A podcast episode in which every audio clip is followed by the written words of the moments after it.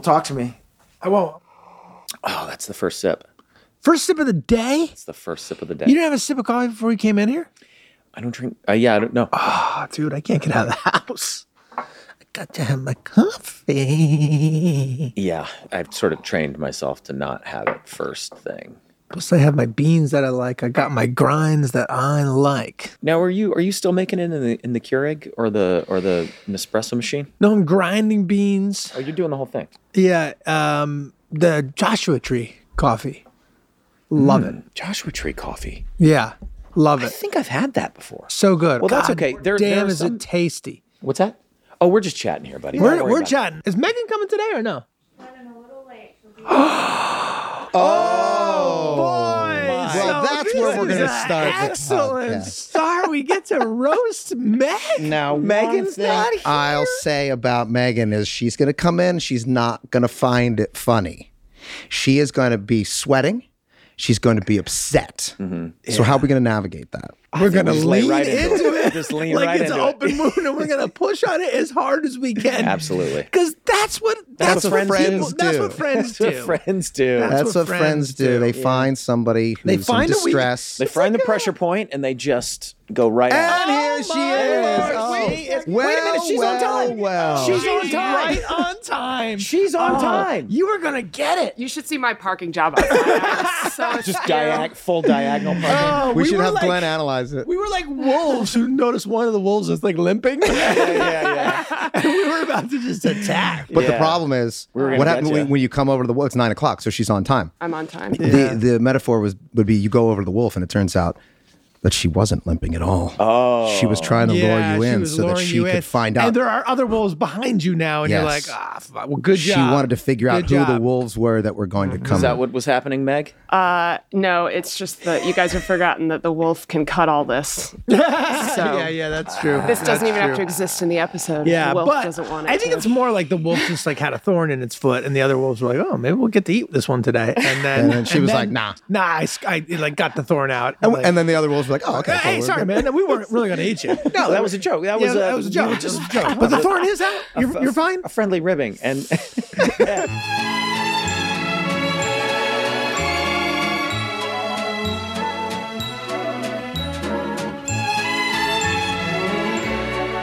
Here we are. I don't even know how to do this. Well, I'm Uh, sure you Meg's might- got some sort of a structure. I do, yeah. Okay. Really? I do. Well, yeah. I was thinking that we could discuss Fool's Paradise first. I've written down a bunch of questions.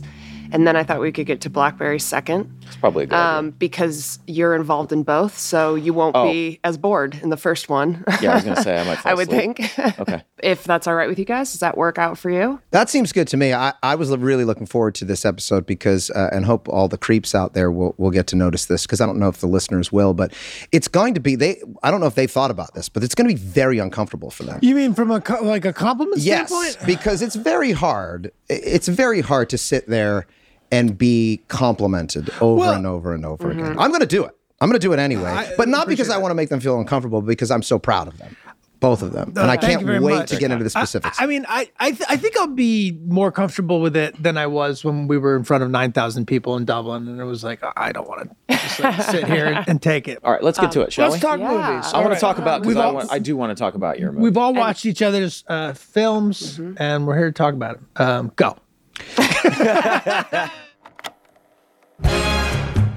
Take a look at this guy. What about him? He's a dead ringer for you. Man, don't look nothing like me. I mean, look at him; he's too short. Get finished the day for you. Action. Cut. Latte pronto. Excuse me, Mr. Pronto. Can I call you Latte? Latte. Latte pronto. Latte Pronto. Is that your name? Amazing. You and me are gonna do big things, pal. Mad respect, bro. Move, move, stars coming through! Do you want me to start off? Yeah, let's with let my first start, question? Yeah. Um, well, I wanted to start by asking Charlie, uh, how did this film come about? And it's sort of like a chicken egg situation. Did you decide that you wanted to write and direct something and then came up with an idea for what you wanted to write or direct? Or did you come up with the idea first and then were like, oh, I'm the person to write and direct this? The funny thing about this thing is I've been tinkering with it as sort of like a passion thing for a decade. So we were on season 10 of the show and I was starting to feel pretty confident in my ability to write and execute something. And I'd done some rewrites on some feature films that I'd been able to act in.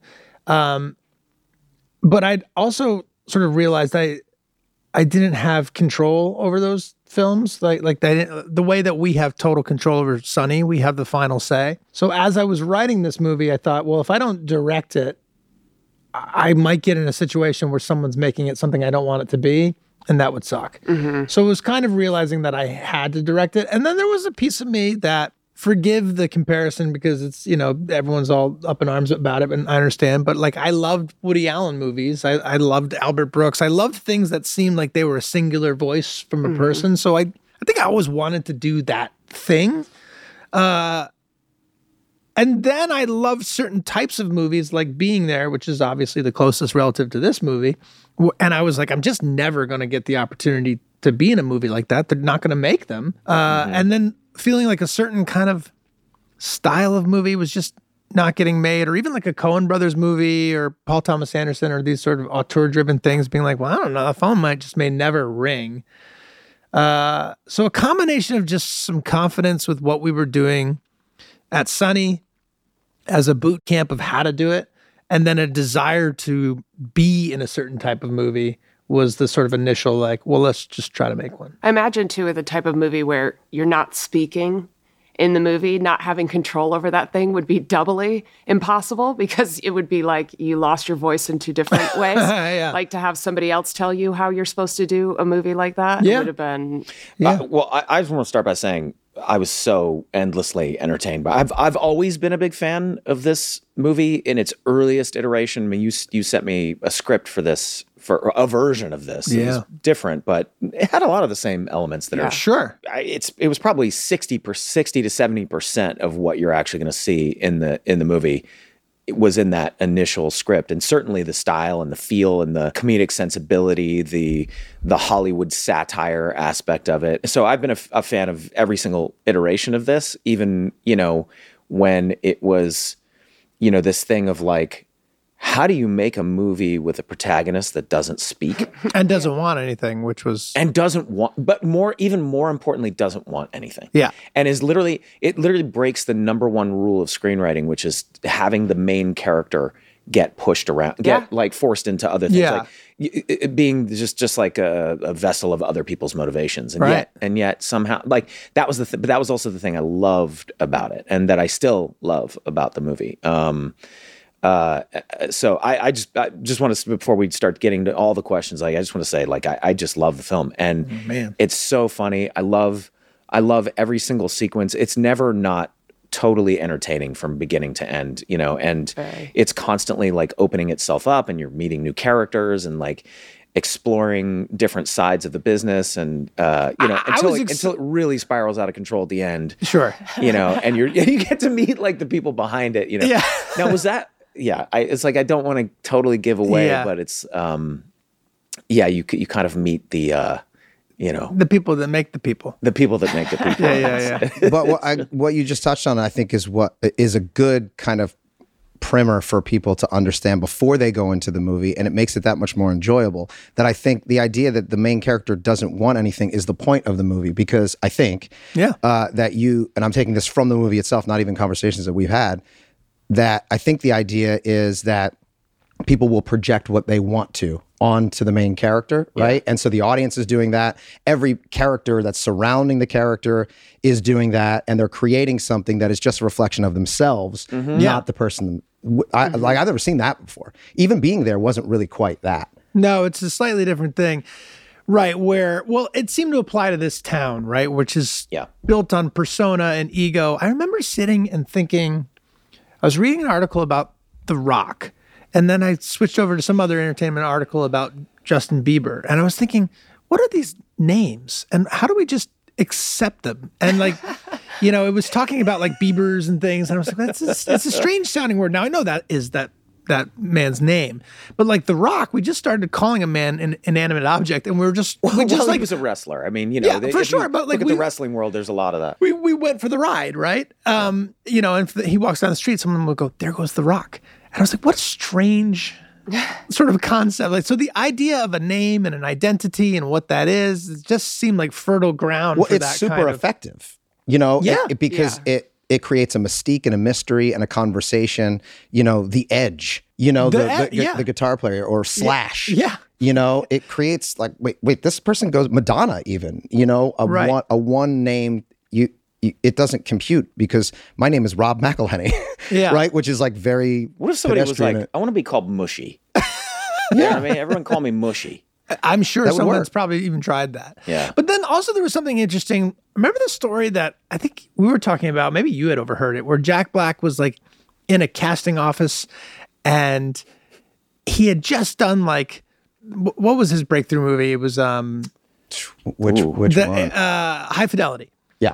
Oh yeah, right. right, and right. he heard someone saying, "Get, get me the next Oh, oh, Jack oh, Black." yeah, yeah. That's like the Hollywood, the Hollywood Oh, the story. Hollywood. Yeah, yeah, Yeah. yeah. Yeah. All right. This is this is the progression of a Hollywood actor, right? Yeah. A Hollywood, fa- a famous Hollywood actor. It's who's Jack Black, and then it's get me Jack Black, and then it's get me the next Jack Black, And then, it's, then and it it's- all hap- who's Jack Black? and then it's who's And Jack. then it's who's oh, Jack Black. Right, it comes, Yeah. it comes full It circle. comes full circle. So that's right. I, I thought in that uh, already is an inherently entertaining structure for just a, a, a story arc. Yes. But then wait, he- wait. Can you tell the tell the creeps and listeners what the inanimate object is? Because Well, that's I had an idea in writing this. This was in the very first draft, and it just stayed that like someone asked someone for a latte pronto. They were just always yelling for a latte pronto, and then Ken, who really drives the story, uh, Ken Jeong.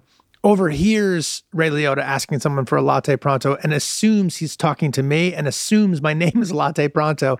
And then everyone just starts calling me Latte Pronto, which, is actually a really cool name. which is Yeah. a decent name. Yeah. Latte. You can Pronto. believe people would go for that. Yeah. But I think the introduction of Ken's character is where the satire really gets uh, so much deeper because, you know, as Rob was saying, like there's this projection that you can do on a character with no wants or needs. And so you might, if it were just latte pronto, you might watch this movie and say, oh, well, uh, that's just the wrong way to go about things. You actually should have these wants and needs. But then you have Ken Jeong, who is a character of nothing but needs. I mean, Desperate wants and needs. desperate wants and needs. yeah. And it was a real acting challenge for Ken because, you know, he's known as Yeah, listen, I well that's one of the things I wanted to talk about was his performance in the film. I I think those those emotional moments are crucial to making the movie work. Um, Me too. I, I love those moments in the movie. I those really grounded it for me, same. Um, I, I think he gave a performance unlike anyone's ever seen him give. without Yeah. doubt. And I, I think uh, It caught me. It really caught me off guard. It really Yeah. caught me off guard because again, I've seen the movie before, but I haven't seen the newer stuff that you shot, where you added more stuff with Ken and, and kind of doing the things. I essentially made him the main character, you know, like or, or like split right down the middle in a yeah, way. yeah. But he's the protagonist, right? He's driving the action, and he goes on as much of a of a Mm-hmm. rise and fall emotionally as as my character does. But um, with Ken, I remember saying to him, "Listen, people are used to you doing a very sort of it's almost like a sarcastic." Sassy Mm-hmm. uh, sense of comedy that he does. It's very funny. Really funny. When he does that, it's really funny. And I was like, Ken, you can't do this for this character. You have to be a thousand percent earnest. Yeah. You can the character does some manipulation and some lying, but he has to do it in a very earnest, very mm-hmm. What was his reaction to that? Like, did he was he like I don't know if was he worried that he wasn't going to be able to deliver that no, because he, he, felt is like he did a thing. such a he's a dream to work with because he he wants to do a great job. And that's everything, right? So he's willing to sometimes we would do many, many, many takes. I pushed him hard. Um sometimes I would feel like bad. I'm like, I don't want to break this guy. He's like, you know, he's we're jamming these scenes in and he's working, but he was just willing to do it and willing to just be more honest. And I was learning to be more honest as a filmmaker, where, you know, a lot of the stuff and my second pass that I got was just sort of like Ken on the streets. And I just wanted to put him in a natural environment and kind of hide the camera a little bit and make things feel more alive and, and more honest. And he was just willing to go for it. And uh, I, I would not, the movie wouldn't work without that. Um, I just needed that humanity, that honesty from his character to have the movie have a sense of purpose.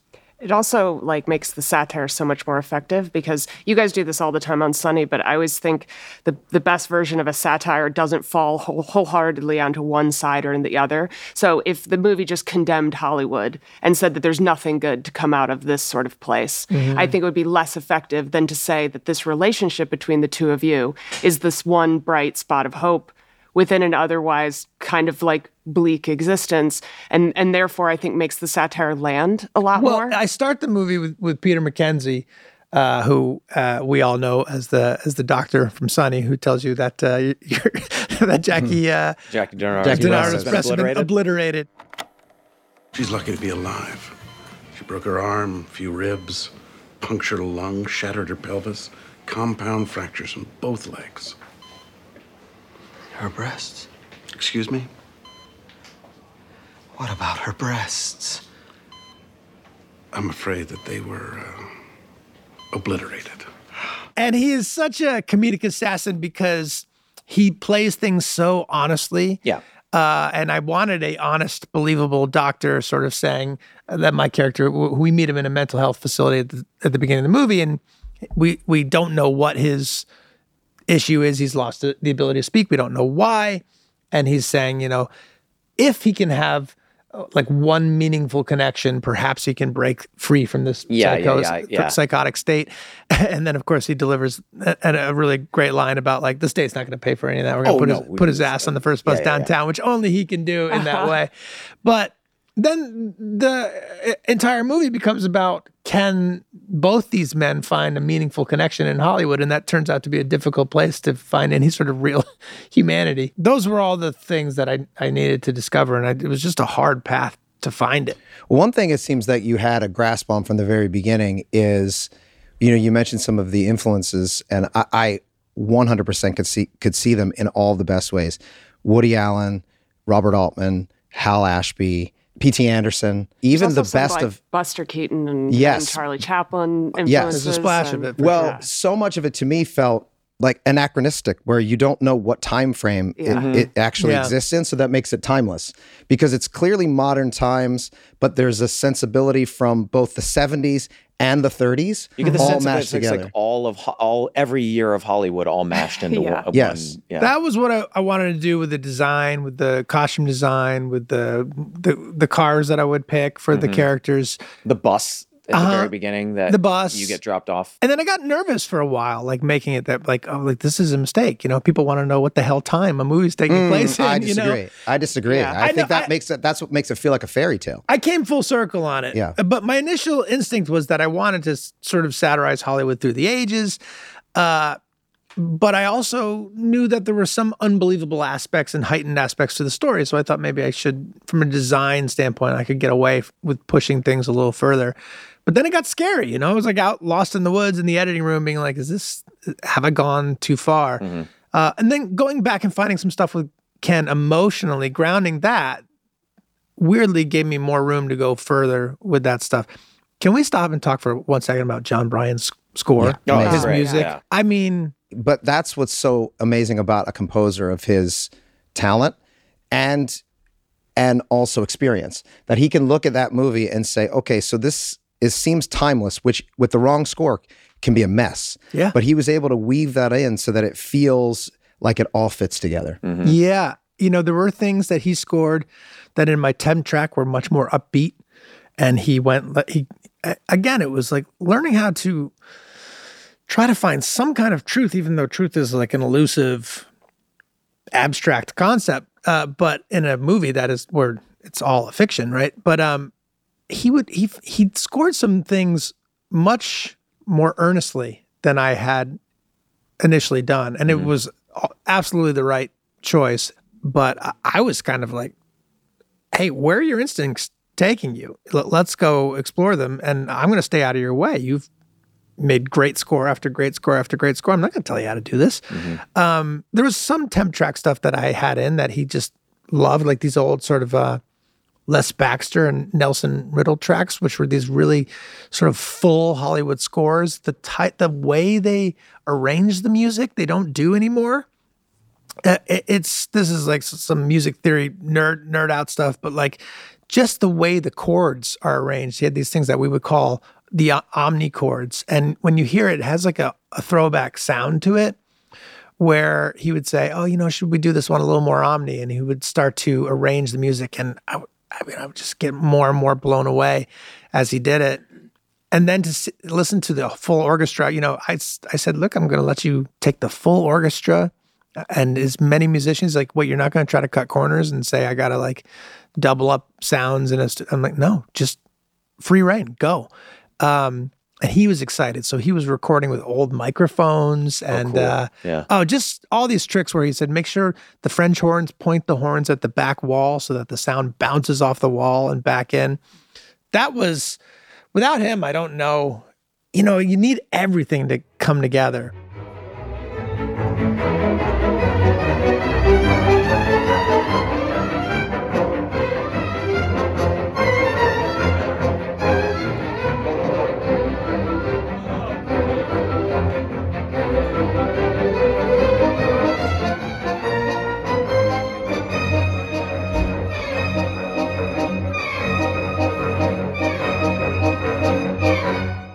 That's why making a good movie is so hard because you can Yeah. get, you can literally get almost every single element right, and then you screw up one thing like the score.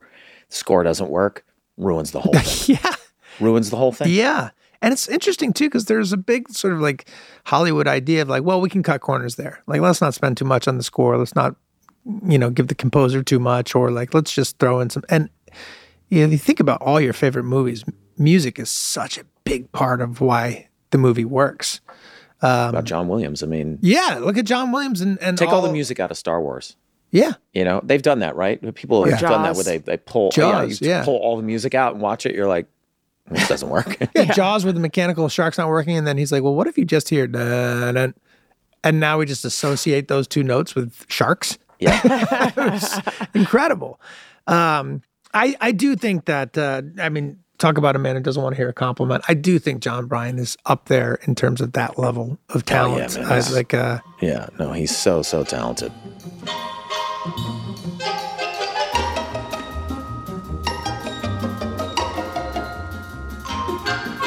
oh, guys, today the show is brought to you by our friends at Mint Mobile. Well, from Rob's friends at Mint Mobile. Well, now hang on a second. Rob's friend at Mint Mobile. Okay, well, today uh, the show is brought to you by Rob's singular friend at Mint Mobile. He actually sold it, but um, it turned out well for him because he found a way uh, for Mint Mobile to make him money too. And guess what? It can make money for you Wait, as it well. can make money for us because Yeah. I want some It of the ma- money that it it, ma- made for.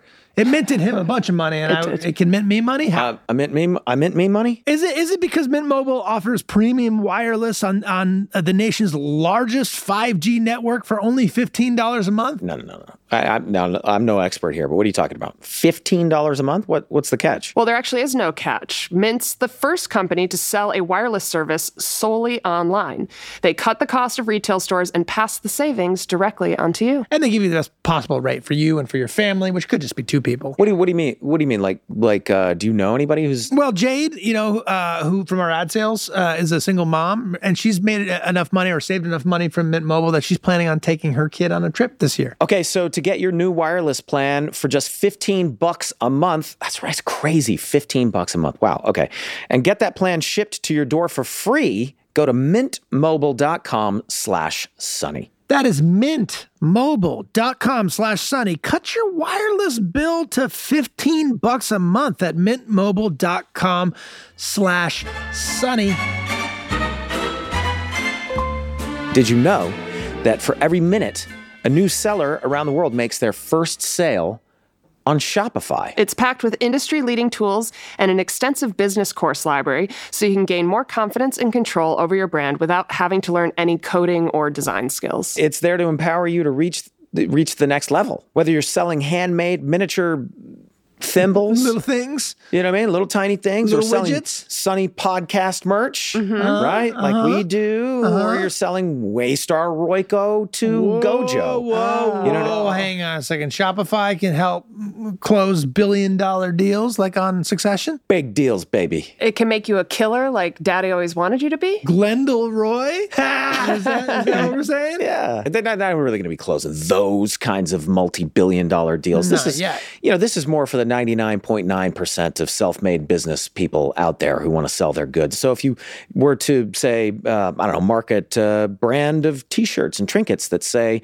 "fuck off," Well, that's Shopify's bread and butter, isn't it? I should have delivered delivered it uh, more like "fuck off." Yeah. Fuck off! Isn't that kind of how he Yeah, says it? Yeah. So anyway, it. I just wanted to be clear about that. Yeah, sign up for a $1 per month trial period at shopify.com slash sunny, all lowercase. Go to shopify.com slash sunny to take your business to the next level today. Are you listening to what Charlie just said? I just said it. Shopify.com slash sunny. Are you listening? Shopify.com slash sunny. Are you listening? Yeah, go. That's and how if you're you- not, fuck off! Fuck off!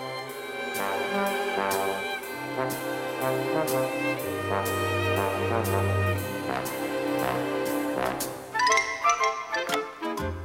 Bingsley. May I come in? What the hell kind of highfalutin name is that? I answer to one name and one name only. And that's Billy the Kid. Uh, all right. Billy the Kid. Well, hang on. Don't drop the sir part now. Excuse me? Sir Billy the Kid. I think that gonna suit me just fine. Got kind of a nice ring to it, don't it? How about you call me that from now on, all right? Yeah, make an announcement to whoever y'all's out there, right? It's Sir Billy the Kid from now on. Listen to me, fuckface. You're either a sir and an actor from England, or you're Billy the fucking Kid, but you can't be both. Let's talk a little bit about Glenn's performance in the movie. But uh, that's the thing. That honestly is the thing that made us laugh the most. And I wound, we round, we're on it and watched it again. And that just shows a few things. One, how much we love Glenn, but B, how our sense of humor is very specific. It's and so I don't know if the rest of the audience is going to find it the funniest scene. I thought it was the funniest Well, scene. I, I tell you what, I, I've screened the movie, you know, a few times, not like with an audience, um, like, uh, you know, in uh, color stages and whatever.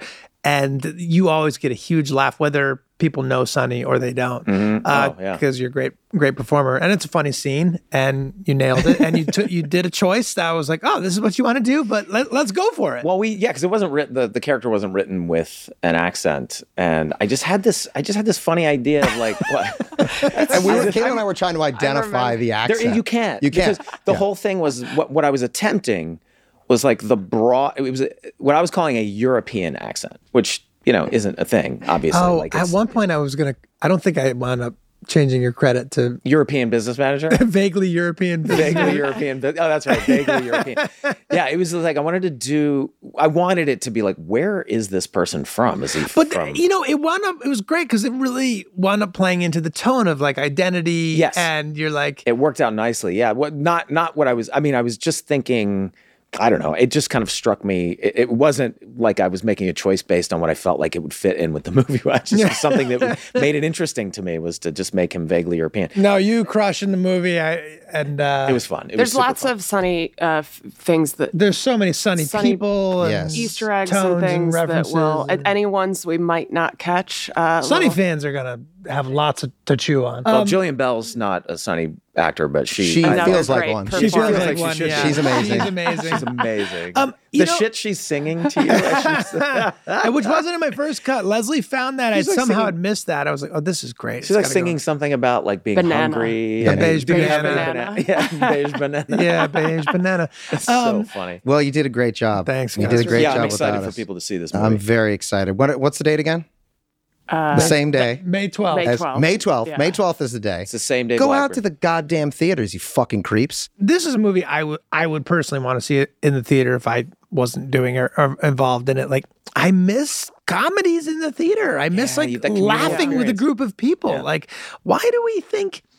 Why does the indus- industry think people don't want that anymore? Maybe they don't want as much as they want a Marvel movie, but they still want it. Like don't Yeah. take it away completely. Anyway, you have a chance to go see in the theater. You also have a chance to go see Blackberry, Blackberry. starring Glenn Howerton. Oh, buddy. Now let's get into this. Okay. Guys, two, two, 250. here's what I'm gonna do. I will give you $20,000 cash today. I'll sell the phone, I'll work out this problem with USR, but I want 50% of the company, and I've gotta be E CEO.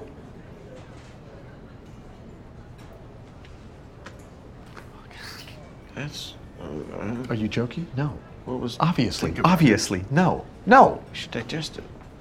Mike. Okay, okay. Who is in charge here? Well, let me set, set this up for the audience a little bit. So, the movie's about the making of the Blackberry, which was, uh, for our young audience, predated the iPhone as the device that really put emails and internet on a phone and sort of was the breakthrough thing. And, And a I- fantastic device. and a fantastic device and um but just got just crushed by the iphone. But um i always like a movie and and glenn plays sort of a the, the businessman who helps the tech guys take this from just an idea to uh, a successful business. I always enjoy a movie about a real life event. It's inherently interesting right? Because you're like it's like you're looking at a time machine you're getting to see the past. But it was so second to me than the real magic trick of this film, which was a filmmaker finally giving Glenn Howerton the the chance to take on a rich and dynamic character and uh, with with the training wheels completely off. I mean, the character starts at a ten, uh, but we like seeing Glenn Howerton at a ten. Hello. You have a collect call from. What the fuck is happening? Will you accept the charges? Are you still there? Yeah, yes, I, I accept. Thank you. Mike? Hi. There are three reasons why people buy our phones. Do you know what they are? For email. They fucking work. but every inch of the of the movie every frame that you are in is so compelling my only complaint is that you are not in every single second of the film and by the way you're in the majority of the film so no one's not going to get Yeah. a full dose of you but i could have watched that guy brush his teeth i could i could have watched the story of that guy from the beginning to end and i like the other story too and i like the movie a lot the movie's great but holy shit man you're so fucking good Oh man, thank you. Yeah. and I just want I want so much more of that. I want more movies like that. In fact, I was I was Yeah. I was jealous watching it be, be like, why didn't I make a Glenn Howerton movie where I where I have you like in every scene doing your thing? Let me sell the movie again, to be, just because I want people to go see the movie and not just Glenn's performance. The, the the they end with a chyron that's not giving anything away. Everybody already knows this. It says, and this is considering at this point there was a massive amount of different cell phone companies that were out there, the Razors and the Nokias of the world, and and all sorts of different cellular companies that were coming out and carriers, and it was uh, the Wild West. It was before um, Android really came into existence. It was before the iPhone had come into existence, and and BlackBerry had 45% of the market cap. I mean, almost half of everybody in the world that had a mobile phone had a BlackBerry in 2009 or 8 or whatever it was. And now that number is zero. Zero. Yeah. So this movie is tracking the beginning and the rise of this massive company and then its inevitable crash. And to take a movie that that's like an inherently exciting story, but you're not used to hearing about stories about a business being fascinating. And this feels like a thriller Yeah. almost. You're watching a and thriller. even knowing that going in doesn't make it any less exciting to watch that happen. No, well, you know, you know that in your pocket you have an iPhone. Yeah. And that, so you're either old enough to remember BlackBerry or you're not. But to hear that they at one point had 50% of the mar- of the market and now and now everybody's walking around with these, that's what the story is Yeah. really about. Yeah. And how these disparate personalities were able to build that and then not able to beat the iPhone. There was no bad guy. It seemed at one point that Glenn's character was the bad guy, but in the end, they all had fallibility. That All- was really interesting aspect of that movie. That each one of them, there wasn't like a sort of redeeming ending. You're like, but you know, well, maybe the the what's the character with the headband? Um, Doug. Doug. Maybe they said like, okay, he was uh, sort of our, our good guy, sort Ish, of ish. because without but but the argument could be made that without the other two doug's success doesn't exist either Unless the carriers rebuild their entire networks, there's nothing we can do. The phones use too much data. Well, then fucking shrink it. Yeah, okay. Um, we, we looked into that. Uh huh.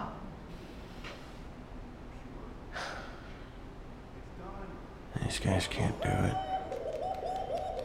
What do you mean they can't do it? You said they were the best engineers in the world. I said they're the best engineers in Canada.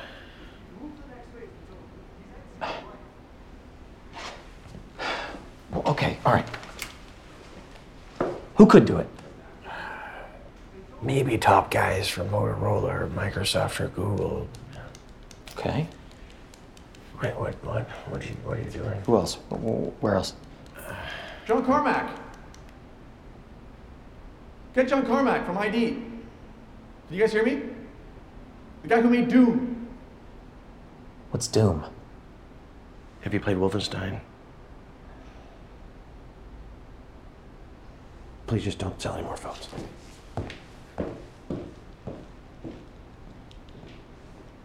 Can you hear me? Yes, yes! Oh, shit.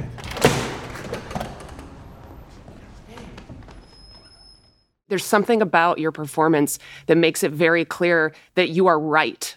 Even Yes. though you're unlikable, that there's something Oh, right that's about what's what so fun you're He's watch. really, really good Yeah. at what he does. Because you want to Yeah. watch. You're you're playing a guy who's clearly he's got the anger issues and he's emotionally unstable, but he's good. So it's a gunslinger, right? Like you know he's the best gunslinger in town, so you want to watch him, Mhm. and that's always a really good sort of narrative to be like, can I watch the expert do the his be an expert at it? And we want to see you manipulate people. Well, you know what's We- funny is I had the same fear going into this that I had in early days of Sunny, where I was like, he's going to be so unlikable Mm. that you're not. And, and I was like, I think you do need to be rooting for this guy, and yet, he, uh, you know, he has to be so ruthless. And and you did hit the nail on the head. I mean, the main thing is he is incredibly competitive. The real Jim is incredibly competitive, and I think he to a he- fault, it destroys him. Yes, it destroys him, and and he had, but he had to be in order to build that company the way Mhm. that he did.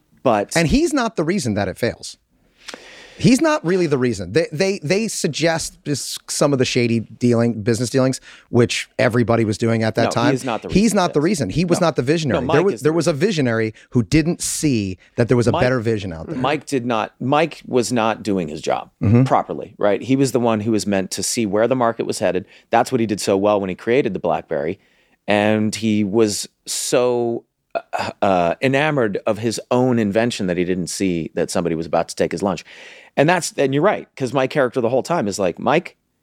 We, are you doing your thing? You do your thing, I'm You do your doing thing. mine. I'm I'm out here Yeah. selling phones. I'm doing my thing. Are you making the thing that we need to be selling? You know, yeah. But you know, here's the thing about likability. I, and it's the same thing with Sunny that we always did, which is that if can I understand their want? Mm-hmm. And because we know your want, you know, you've taken out your a loan, you're, you've mortgaged your own house, and we know that you want, and you're not being taken seriously enough within your business when we meet your character. Yeah. And we know that you know you refer to the people. You're like this. This great line. It's like, why did they fire you? And you you know you nail it. You're like because they're idiots. You know, um, with no sort of wink to the line, just like pure, just like that's a fact. Yeah. Uh, but we know your want and we identify with your want. So you can be an asshole, you can be a ruthless, but we know you want this thing and we know you're in some ways you deserve it because you are good at what you do. So well, then this we're is pulling for you. likability is, is it's just the wrong word No, no, to really, describe the thing that people yeah and Yeah. it, it's it is a character compelling or not and what makes a person compelling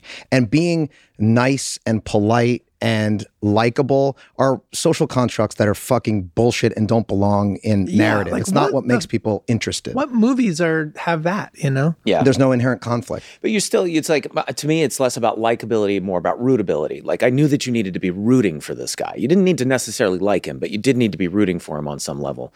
Um, but the, but the thing is, is like through my experience of, of, you know, playing uh, such a horrible person on It's Always Sunny, I real, I, I, I, I allowed myself to go to that place and to be right on the edge almost of of rootability just because in my experience you're right it is it is i was like it, it just i it'll be compelling you know it'll be interesting to watch and i think you'll understand where he's coming from if i do my job right. Like if you see if you can see the thoughts that are going through my head the calculations that i'm making but also like i had a tremendous amount of trust in in matt johnson Yeah. who's who wrote and directed the movie great with- director. he he wrote it with his uh, producing partner matt miller um, they wrote the movie together and he he directed it. Um, and of course, Accident plays Doug. Um, and he's just yeah, I Did he's not know that. Sorry. yeah, the guy who played Doug direct, Oh director. my god, I he's such that a dummy in the movie. That Yeah. it's, Yeah. Oh, he's an assassin. Wow. Um, so, uh, um, we've been talking here, and we, we, um, we would like to make a counteroffer. You came crawling back. Like bugs. Like grubs. Yep. Um, so, we would like to offer you 10% for $500,000. Are you out of your fucking mind? I look at 100,000 deals a day. I pick one. Is that the quote? No, I look at 100 deals a day. I pick one. Wall Street. he's an incredibly smart guy. I mean, when I read the script, I was like, this this script is so it's so smart. It's so well done. Yeah. It, it, it- you know, and then in talking to him and seeing his previous uh, films, I, I felt like I could trust that if I wasn't doing the right thing, that would, the, the thing that was going to make the best version of the movie, that he would have told me. So I just kind of, like you said, I took the training wheels off and just was like, I'm gonna I'm gonna do what I think is right here, and let's let's just see what happens.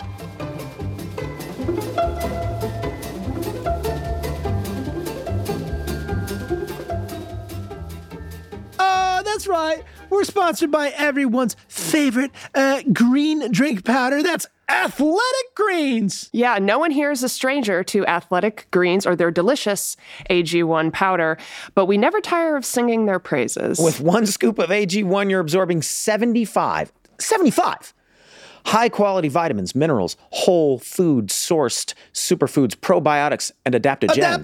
Here's a pro tip. The best time to do it, to take AG1, is in the morning on an empty stomach. You just no breakfast, no coffee, just drink AG1 and then wait about 10 minutes before you eat anything. You feel that sensation of what do they call it? Being alive? Oh, yeah, yeah, yeah, yeah. That's It's the best sensation there is, man. Because I personally, I, I went from being on a mostly plant diet to a, a mostly meat diet. Okay, let's be honest. You know, which changed uh, almost all my meals, but never once did I miss my daily dose of AG1. I got to get my greens, right? So I got to get my meats. You gotta have the greens. And I gotta have my important greens part of, a, of, a, of, a, of a balance in Yeah, your I'll tell life. you, well, you got to have good gut health, and AG1 really helps with gut health. Well, that's because it's backed by the latest science with constant product iterations and third party testing. So you know you're always getting the best of the best. That's right. AG1, make your vitamins better than everyone else's vitamins. To make it easy, Athletic Greens is going to give you a free one year supply of immune supporting vitamin D and five free travel packs with your first purchase. All you have to do is visit athleticgreens.com slash sunny. That's right. Again, that's athleticgreens.com slash sunny to take ownership over your health and pick up the ultimate daily nutritional insurance. Well, uh-huh. Uh, I was hoping Rob was going to be here today, but Mm. We're missing the hot takes of Rob Justice, I gotta say. It's, well, yeah. But moreover, I need to. I, I need clarity on whether we're getting these tickets to the Wrexham Manchester United game in July. I want those tickets. I know. It's still like a ways away, but um, I feel like the tickets are gonna go quickly. They And I don't want them to go without me having them. I want the good ones. You know what I mean? The good ones, they go. If it comes down to the wire, you guys could always get them on Gametime. Say what? Okay, no. Tell me more about Gametime. Oh, I've actually heard of that now. Now that I'm thinking of it, yeah, you know, they have uh, that app where you can get epic last minute ticket bargains. Wait, this is fantastic. Okay, so you don't have to wait for tickets to go on sale and try to hoard through the, the millions of fans that are trying to get them? No, now I wait until right before, sometimes even day of, and I always land the best seat left in the house. That's great. Don't wear yourself out running up and down the field. You know, just sit back and uh, wait to strike on goal when it's your time. You know what I mean? Sorry, I thought that would impress Rob, but yeah, uh, yeah. he's no, not he's here. not here. So snag your tickets without the stress with Gametime. Download the Gametime app, create an account, and use code SUNNY for $20 off your first purchase. Terms apply. Again, create an account and redeem code SUNNY for 20 bucks off. Download Gametime today. Last minute tickets, lowest price guaranteed. I also want to compliment you. I feel like two, three lines in, there was no Dennis to me. There was no Glenn. You know, like uh, obviously you see your friend, you're bald, I know you're not bald. I I know you're not a man in Canada. So, you know, like well, he was for He was a man shooting in of the Canada. I know movie. you're a not a man man in from Canada. I know you're not a man from Canada. Uh-huh. I know you don't, you don't care for hockey. Um, uh, there's, you know, obviously there's always that thing in a movie where you're like, well, that's, uh, you know, that's Sean Penn doing a limp and a wig. But like, uh, two, two, three lines in, and you're just in, That's and good. you are that guy, and you're consistent from beginning to end. How did I have two questions? Performance. Wait, can I speak to that? Can I speak to that? Yes, because please. because I think you both you guys both accomplished that. Um, that I was most impressed with. To Charlie's point, you, you you do this long enough, and your friends are acting in things, and you see them, and it's hard to distance yourself because you're spending so much time with them off camera, of course. and you're seeing them pull out the tricks that we all use. Yeah, we know all the moves. Yes. And so I'm used to seeing every move that you have and every move that you have. That's why I think, and we didn't talk about this at all, but how fascinating it is that one of the one of the defining characteristics of you as a performer and you as a person is is your actual voice, hmm. which is so distinct and fascinating. And to Meg touched on this a little bit, but to take that away from yourself, I think was very brave because it's a crutch that you can use, and it's also a, t- a tool that you can use to express yourself, your hmm. voice. But it also was so smart because it took th- it took you as a performer and as a person and made you completely um, unrecognizable to me as I'm watching it because I'm I'm watching you going, well, that still looks like Charlie, but it certainly doesn't sound like Charlie, and he's doing something I've never seen you do before. Oh, thanks, man. And and with Glenn, um, yeah, the baldness, like the, the it wasn't the look. It was No, it was the, per- delivery. the delivery and your eyes, dude. I was looking in your eyes. I'm like, I've never seen Glenn make that expression before. yeah. It was cold, calculated killer. And Dennis is not, even though we No, joke that no, he is, no. is not like that. No, it's not Dennis Reynolds at all. And it's not Glenn Howerton being angry. It's that character. Now, let me ask you this. Did you meet with the guy? Did you base any stuff off him? Because you're playing a real person, which is interesting. Yeah, uh, no, actually, um, I, I only had. Uh, there's a couple of things. Uh, I really only had about three, three and a half weeks to prep for that movie. So I knew I had to make it. I knew I didn't have time to do all the research that you would want to do ultimately in most ideal circumstances, a- and also prepare the actual performance based on the material. So, you know, Matt and I both felt very strongly that, you know, Jim, he's known a little bit. He, he's known in Canada, but, but most people don't know him. He hasn't given a lot of on camera interviews, but he doesn't have a lot of like, yeah, people don't know what he's really like, what his ticks are, what he sounds like, and, you know, what his, you know, uh, body language is like. Most people just don't know what that is. And we just felt like that was less important to focus on. I also knew that Matt and Matt had done so much research. You know, they they interviewed countless ex-employees and all these things to to to really find out who these characters were and what they were like. You know, so I really tried to just focus on on the character that I was reading in the script and and what I felt like that that character should should come off as. But uh, but I did event I did meet the real Jim. Had he seen the movie? recently in Toronto? Yeah, so he had been sent the film. Uh, he watched it. Um, he actually did an interview and kind of responded, you know, and, and for the most part was like very like very complimentary of the film, and you know had some had a couple gripes about the way things went down. He's like, that's not really how it went down, you know, um, which is understandable. But uh, but then he came to the Toronto premiere, and I met him before the premiere, and he was he was he was lovely. It was it was a super.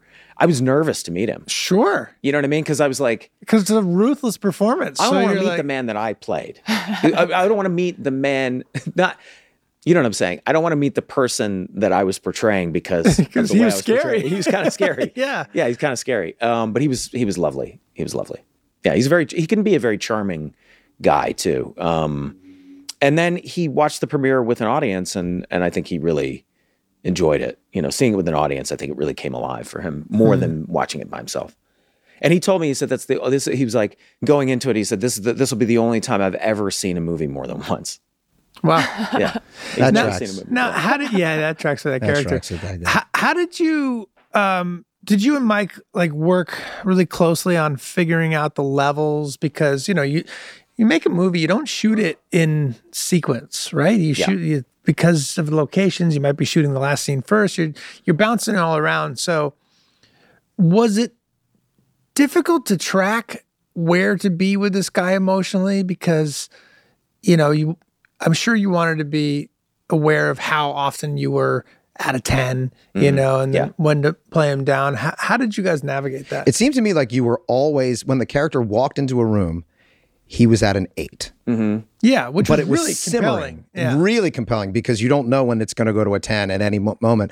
But it's an eight, not of anger, but of anxiety, like controlled anxiety and rage that's just sitting right under the surface and Mhm. ready. And everybody around you, so the audience, every, every character like sits up straighter, and everybody in the audience is can't wait to see how Jim's going to react in this moment. Right. Mm-hmm. You know, for as much experience as we all have, like on ca- on camera, uh, and and acting with lights and a boom operator and makeup people all over you and all this shit, like I have a lot of a lot of I'm very comfortable on camera at this point. But what I don't actually have a lot of experience with, almost no experience actually, is scoring a film performance.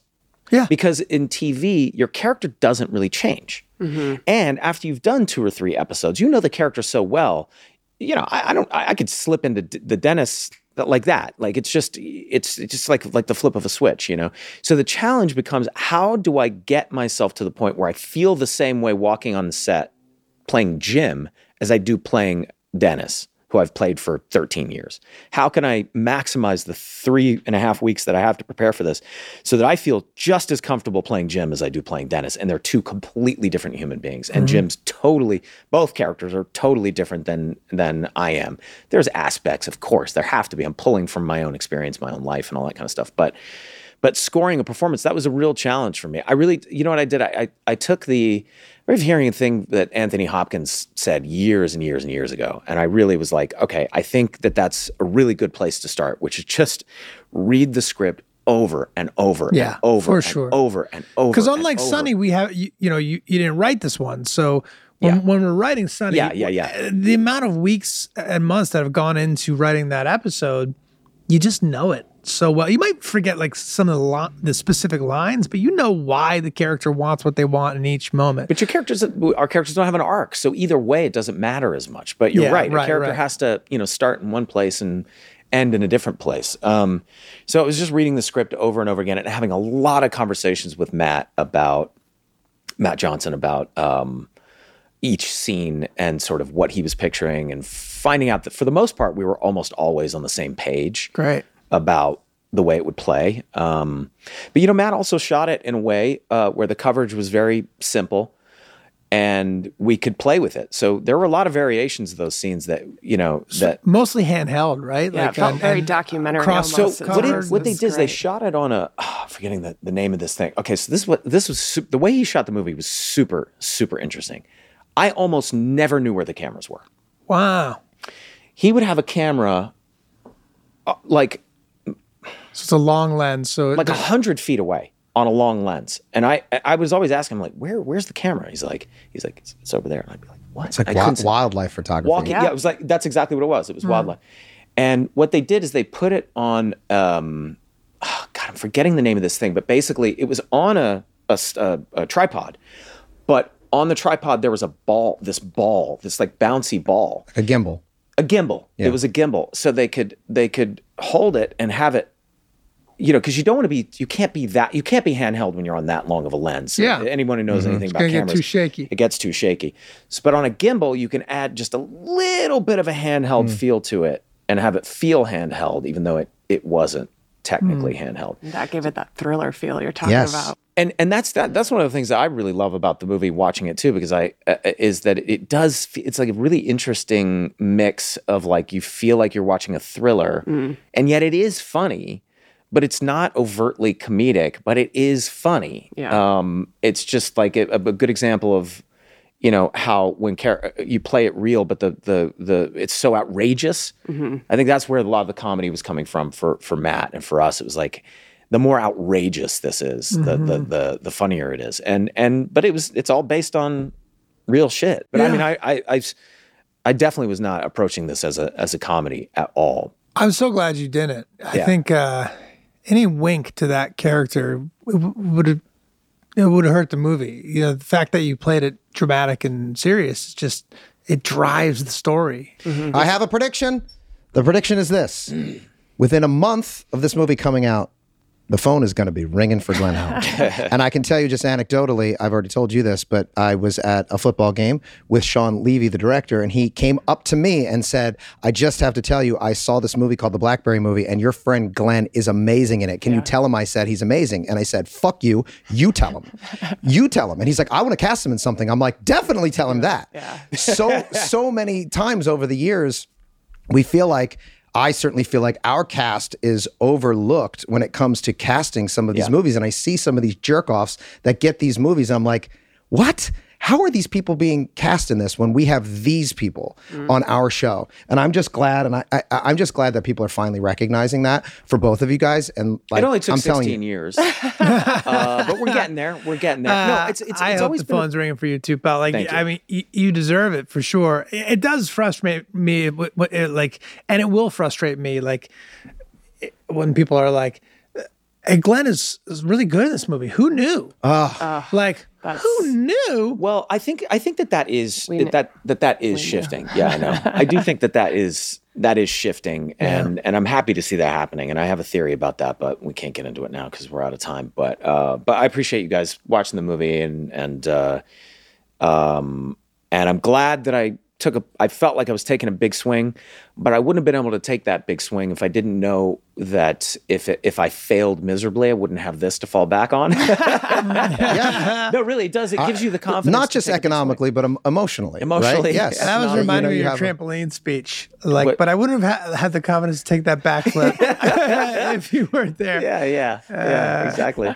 which resulted in you talking about how you licked someone's Like asshole someone's just asshole, a little just bit. a little Just bit. a and little it bit. wasn't great. It wasn't great, but it was fine. It was fine. It was fun. so you're licking somebody's asshole on a trampoline, and I'm wondering why you're not getting cast in mainstream. Boy, movies. Yeah, yeah, yeah, yeah. We're like, why do people not get it? May 12th, everybody go out, see Blackberry. Double feature. Now, I will say that I wrote, directed, uh, am financially engaged. It's been 10 years of my life. Yeah.